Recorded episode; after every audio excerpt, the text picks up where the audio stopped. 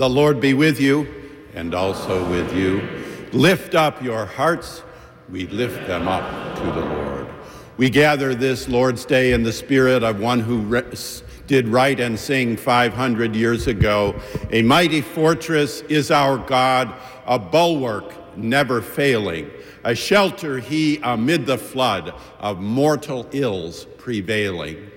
We gather for worship, including our congregation here within Marsh Chapel and our radio congregation across New England at WBUR 90.9 FM, and our internet listenership now and later around the globe at WBUR.org. We welcome your prayerful and material support, your written or emailed responses, your self selection of forms of leadership and service in our midst.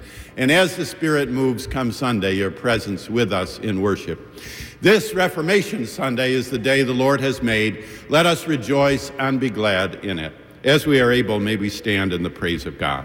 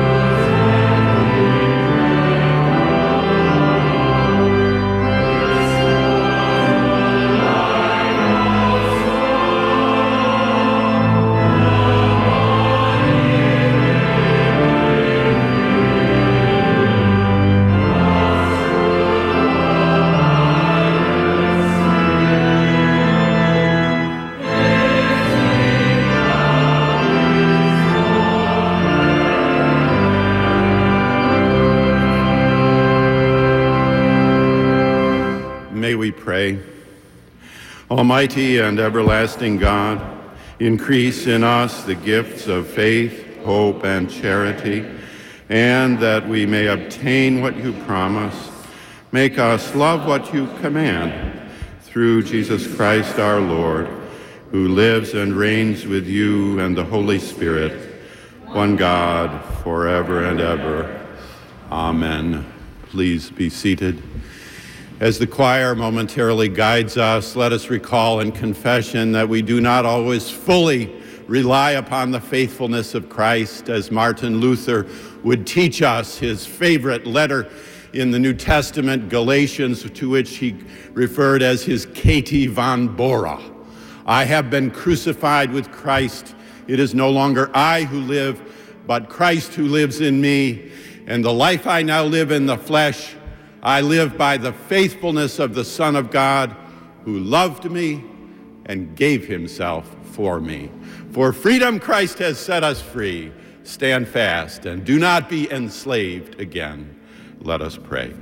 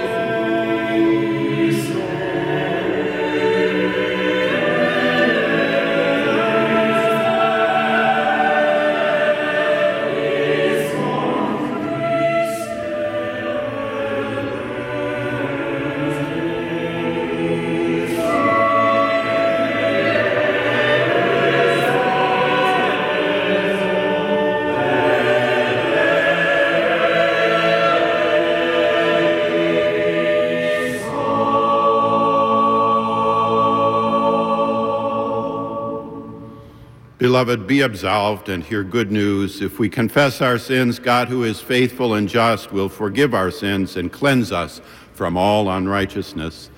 Thanks be to God.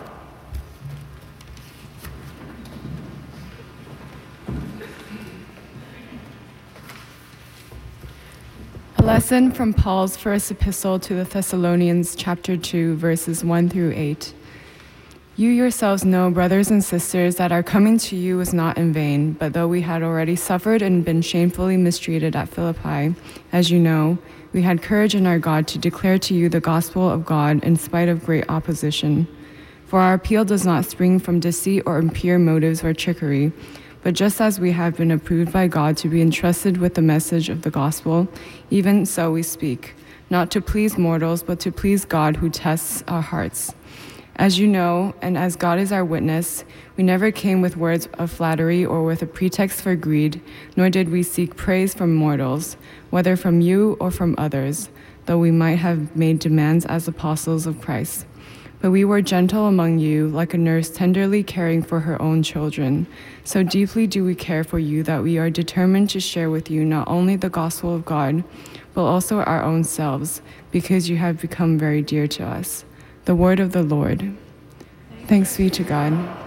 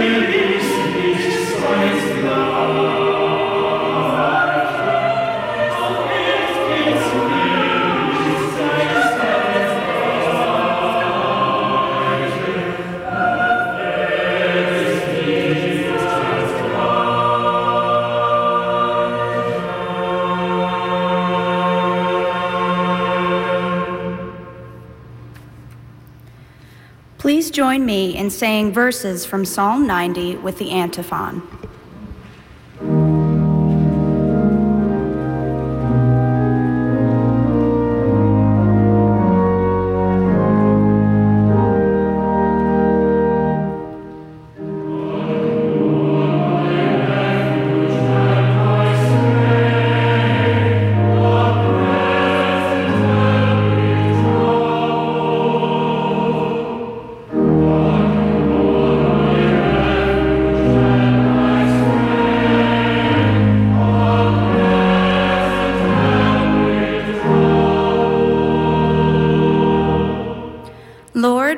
Been our dwelling place in all generations. Before the mountains were brought forth, or ever you had formed the earth and the world, from everlasting to everlasting, you are God. You turn us back to dust and say, Turn back, you mortals. For a thousand years in your sight are like yesterday when it is past, or like a watch in the night. You sweep them away.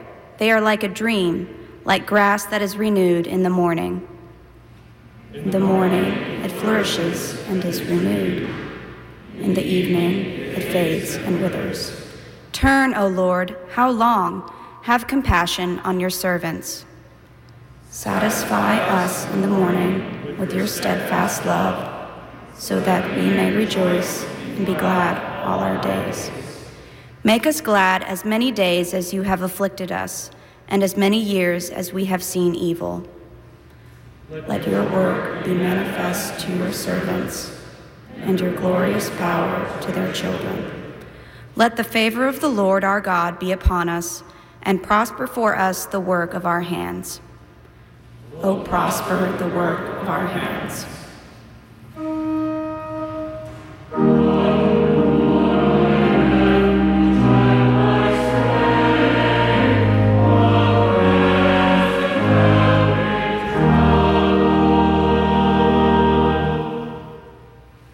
Let us stand as we are able for the singing of the Gloria Patri and the reading of the Gospel.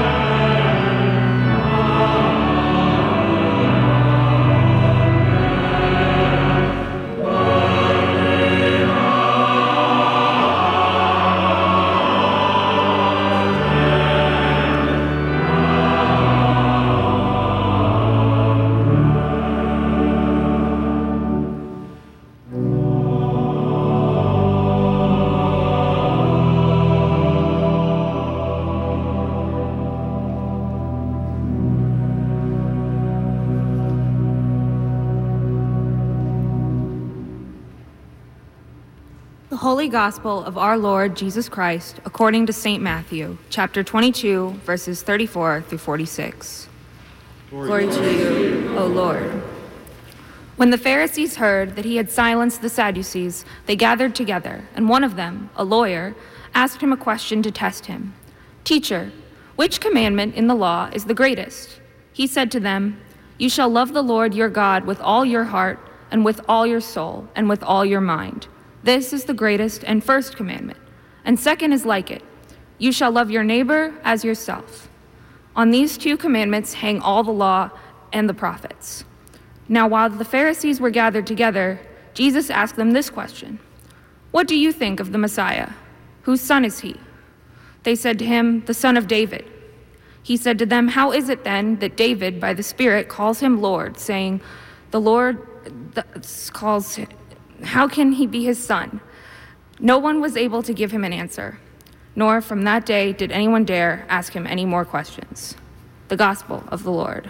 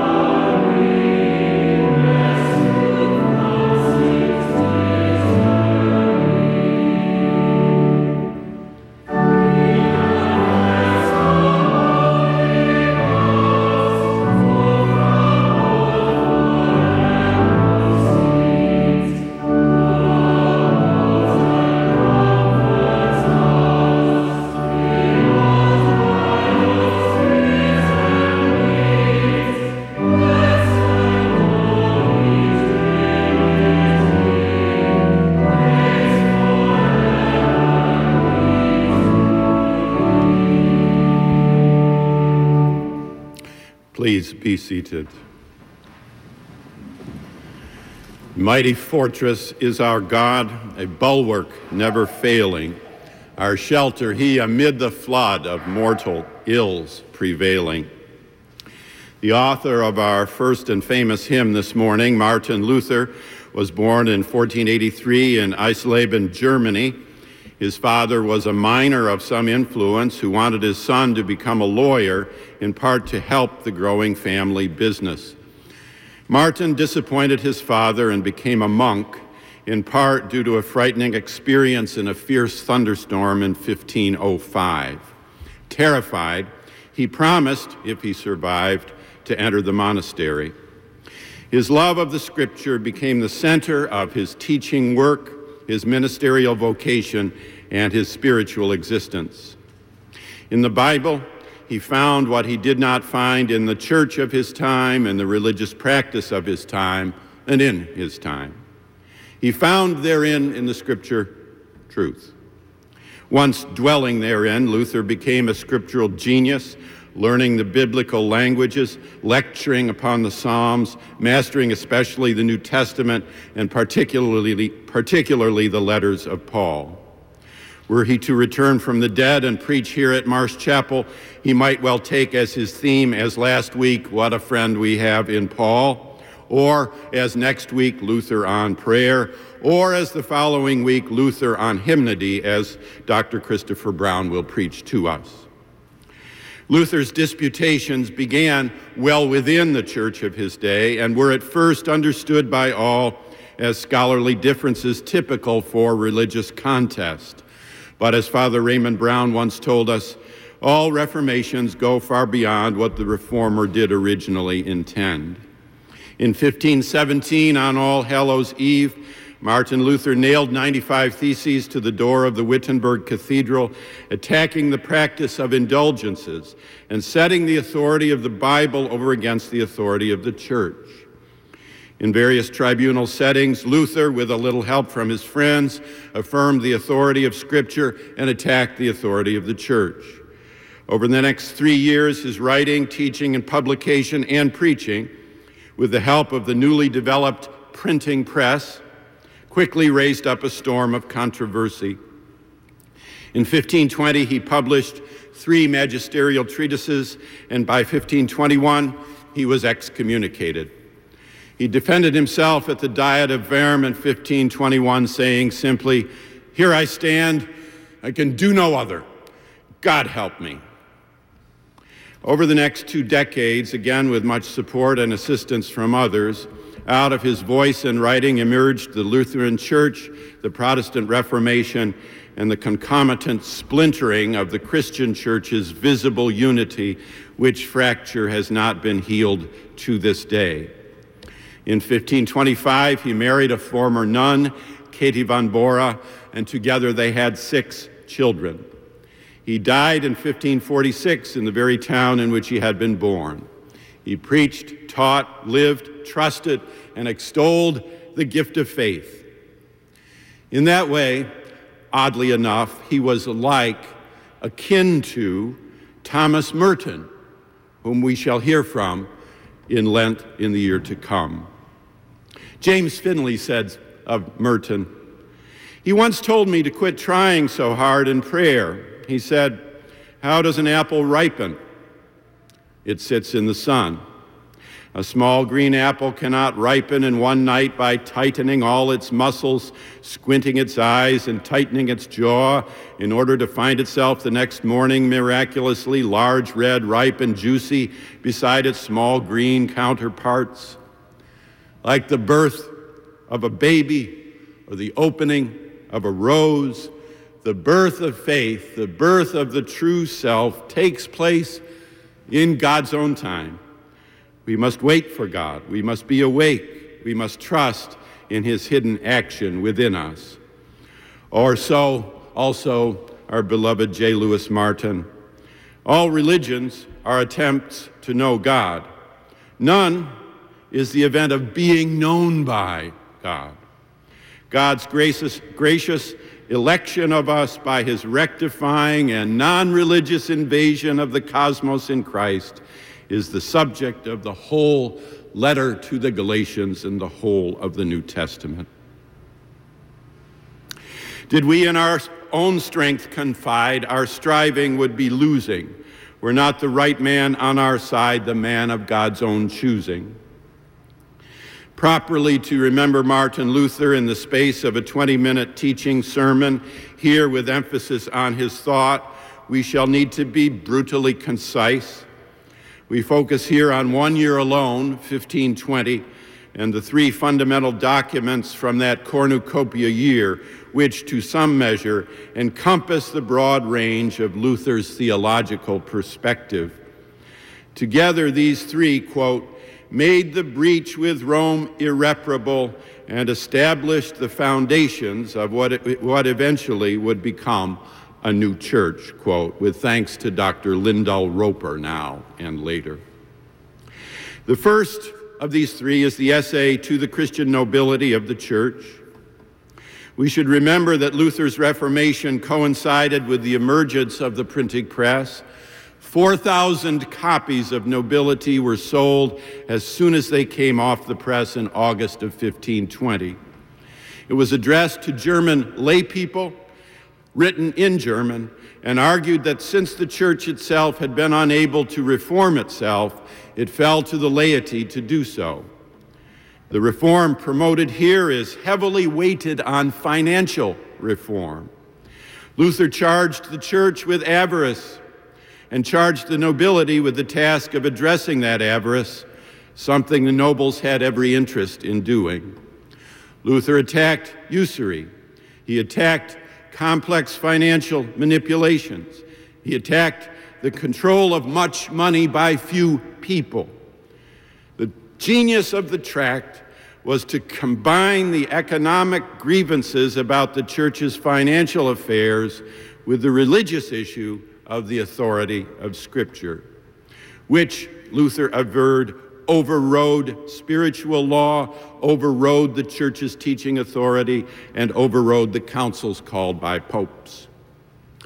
Luther set fire to the cult of saints, to religious orders, to masses in memory of the dead, to pilgrimages, and to monastic vows, including his own, all on the basis of economics and scripture. Most striking to our ears is the full sympathy Luther had for priests and religious who had fallen in love and fallen into another's arms. Putting them together and forbidding sex, he said, was quote, like putting straw and fire together and forbidding them to smoke or burn, quote.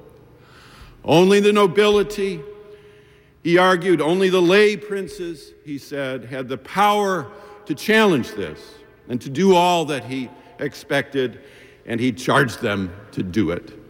Sola gratia. The second is the treatise on the Babylonian captivity of the church. This came out that year in October after Luther had been threatened with excommunication. The title, in which is his whole argument, refers to the children of Israel, the real church, held captive in a foreign land by an alien power for a sordid purpose, the Church of Rome.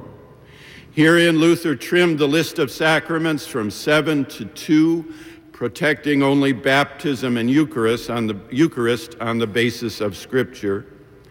Herein, Luther rejected an Aristotelian understanding of the Mass, one of accidents and essences, but emphasized and retained a full actual presence in the Eucharist. He held strongly and fully to the external word in the actual preaching of the gospel, in the actual presence in the sacrament, and in the actual utterance of absolution. All these three we regularly practice here at Marsh Chapel month by month. The sacraments, he argued, are not fulfilled when they are taking place, but when they are being believed. Faith, then, is all. It is the belief that makes the sacrament and not vice versa. Human beings could not make themselves perfect and win acceptance with God because of their good deeds. They had to accept their sinfulness and recognize that God, in His justice, accepts sinners. Thus they were at one and the same time sinners and saved, simul justus et peccator. At the beginning of the service, every Sunday, just a few moments ago, we utter a prayer of confession and hear a word of absolution, sola fide. The third tractate is The Freedom of the Christian.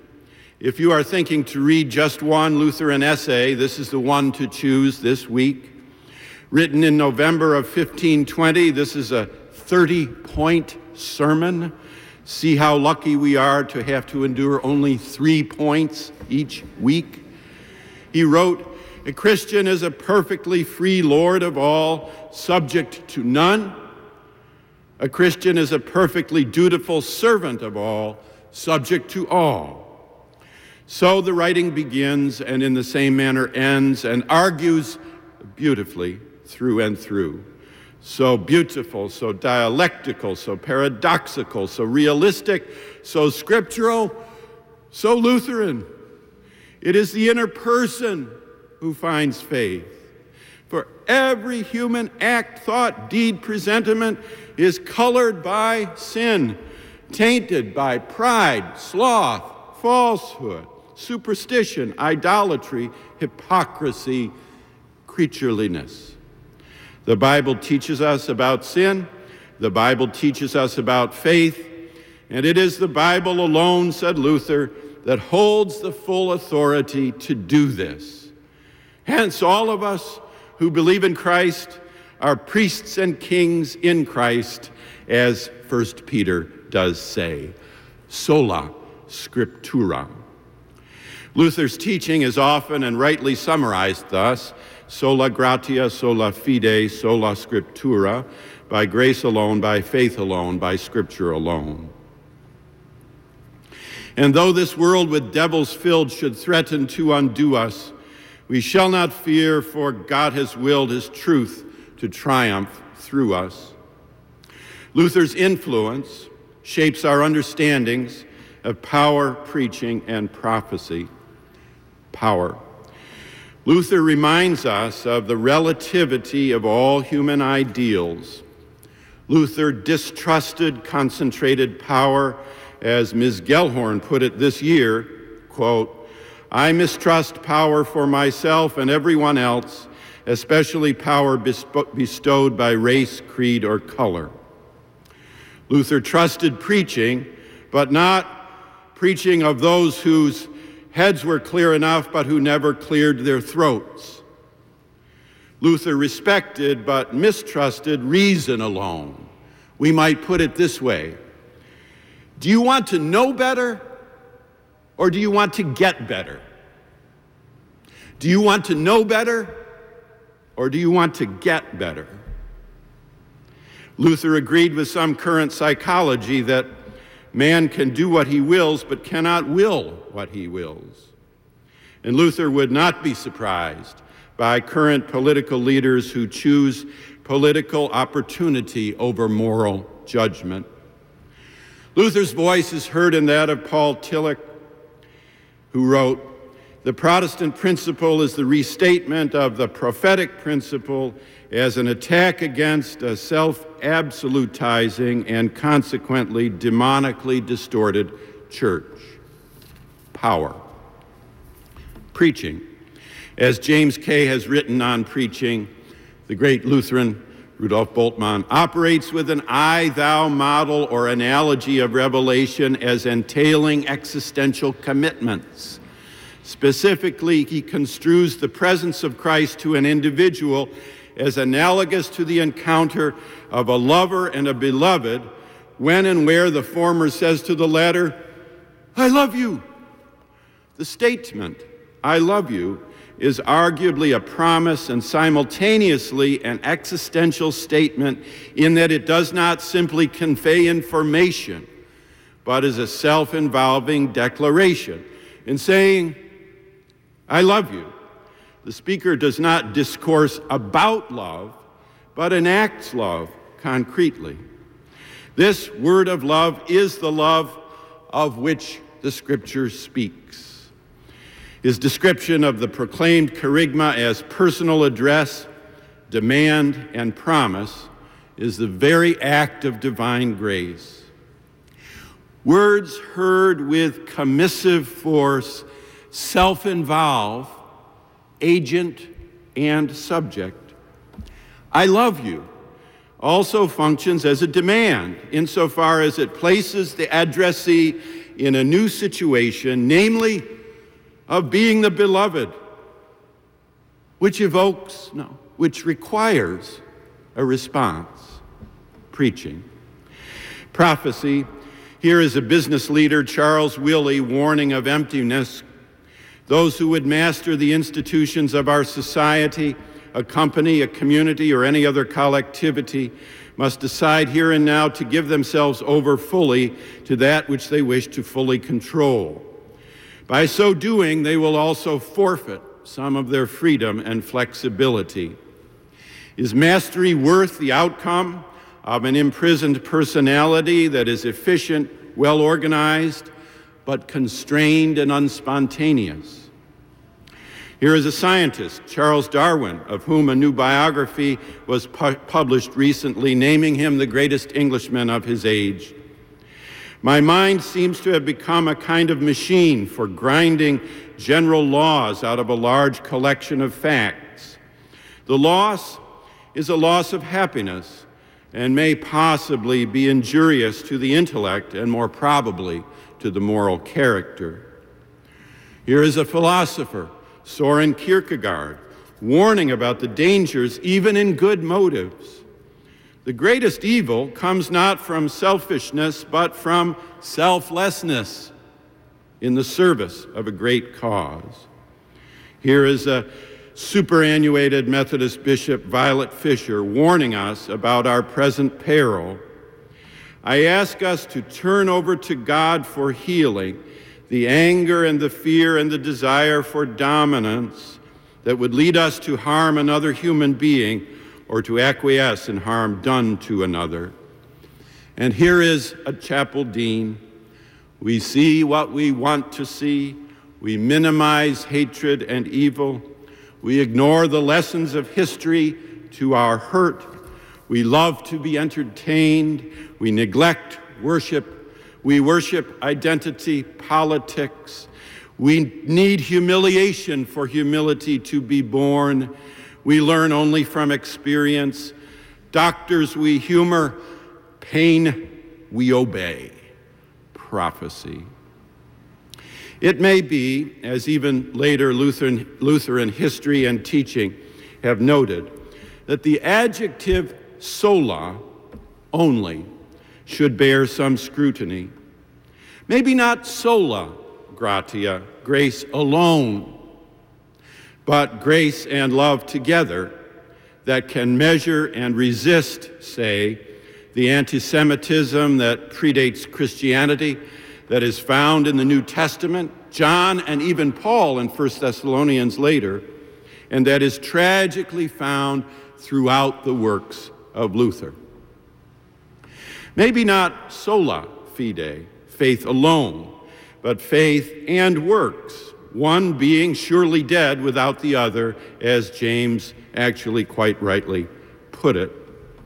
Maybe not sola scriptura, scripture alone, but scripture as formed in tradition, as explicated in reason, and as interpreted in, in experience. So, gratia and agape fide and semeia, scriptura and aletheia. Elie Wiesel said, He who hears a witness becomes a witness. He reminds us of who we are at Boston University. Martin Luther said, Here I stand, I can do no other. God help me. He reminds us of who we are in religious life. Thomas Merton said, Love is my true identity. Selflessness is my true self. Love is my true character. Love is my name. He reminds us who we are as Christian people. Martin Luther King said, The moral arm of the universe is long, but it bends toward justice. He reminds us of who we are at Marsh Chapel. So come and join us. We mean it. Come and join us for this year in remembrance, in worship and fellowship and discipleship. Come and join us in this season of memory and remembrance. Let goods and kindred go, this mortal life also, the body they may kill. God's truth abideth still. His kingdom is forever. Amen.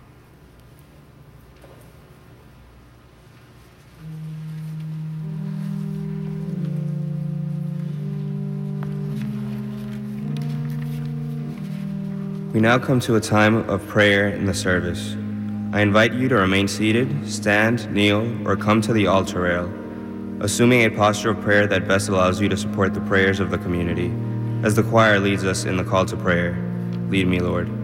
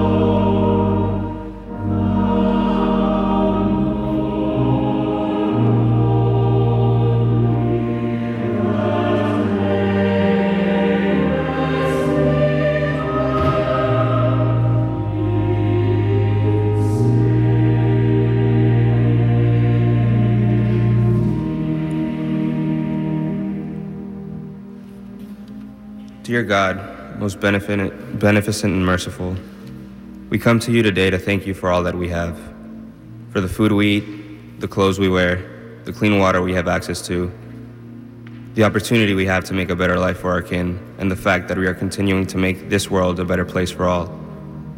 We also ask for your help, Lord. We ask that you help those who go days without eating, those who barely have enough clothes or shoes to protect their feet we pray for those who do not have access to water and those who are at the bottom and feel they cannot escape the oppression and injustice of their world. We pray that you help those who have had to live through natural disasters such as wildfires and hurricanes and have had their homes and lives destroyed. We pray that you help the people that are still, even today, suffering from religious persecution, being murdered for loving you, Lord. We pray you help those whose lives are rearranged because of the actions taken by radical individuals, including leaders whom they did not appoint. Good and gracious God, we pray for the people suffering from physical ailments as well as mental health, anxiety, and depression. We pray for the victims of racism, discrimination, sexism, and violence, regardless of race, religion, sexual orientation, and political ideology. We are all born equal as your creation, with lungs to breathe, minds to think, and hearts to love one another. We must make your world a beautiful world and a better and cleaner place for our children who will inherit it. One person's problem is never solved until it is, until it is solved for all the people of this world. We are one. We pray to you with peace, love, and positivity. Amen. I invite you to pray with me now the words of the Lord's Prayer. Our Father, who art in heaven, hallowed be thy name. Thy kingdom come, thy will be done on earth as it is in heaven. Give us this day our daily bread, and forgive us our trespasses, as we forgive those who trespass against us. And lead us not into temptation, but deliver us from evil. For thine is the kingdom and the power and the glory forever and ever.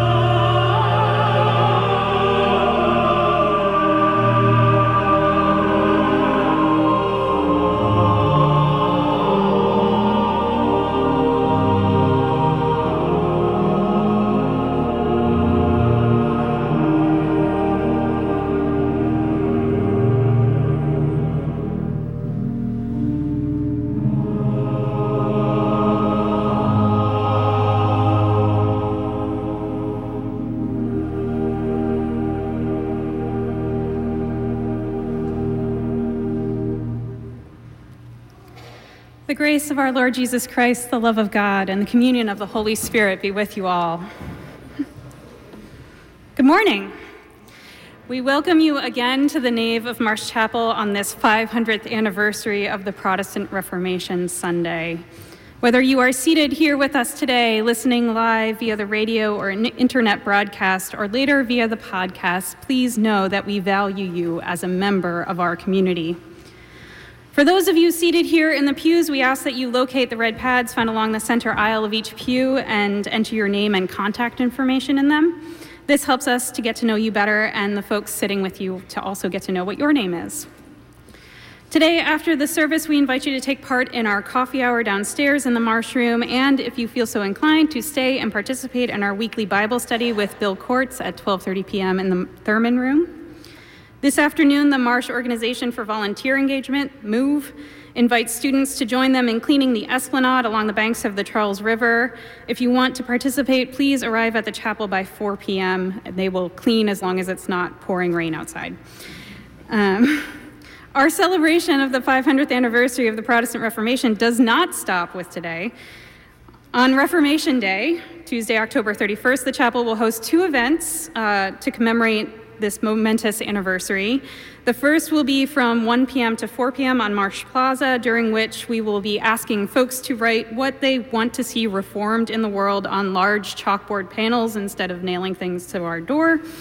Um, then at 6 p.m., we will be hosting a German themed dinner and a film screening of PBS travel host Rick Steves' documentary Luther and the Reformation.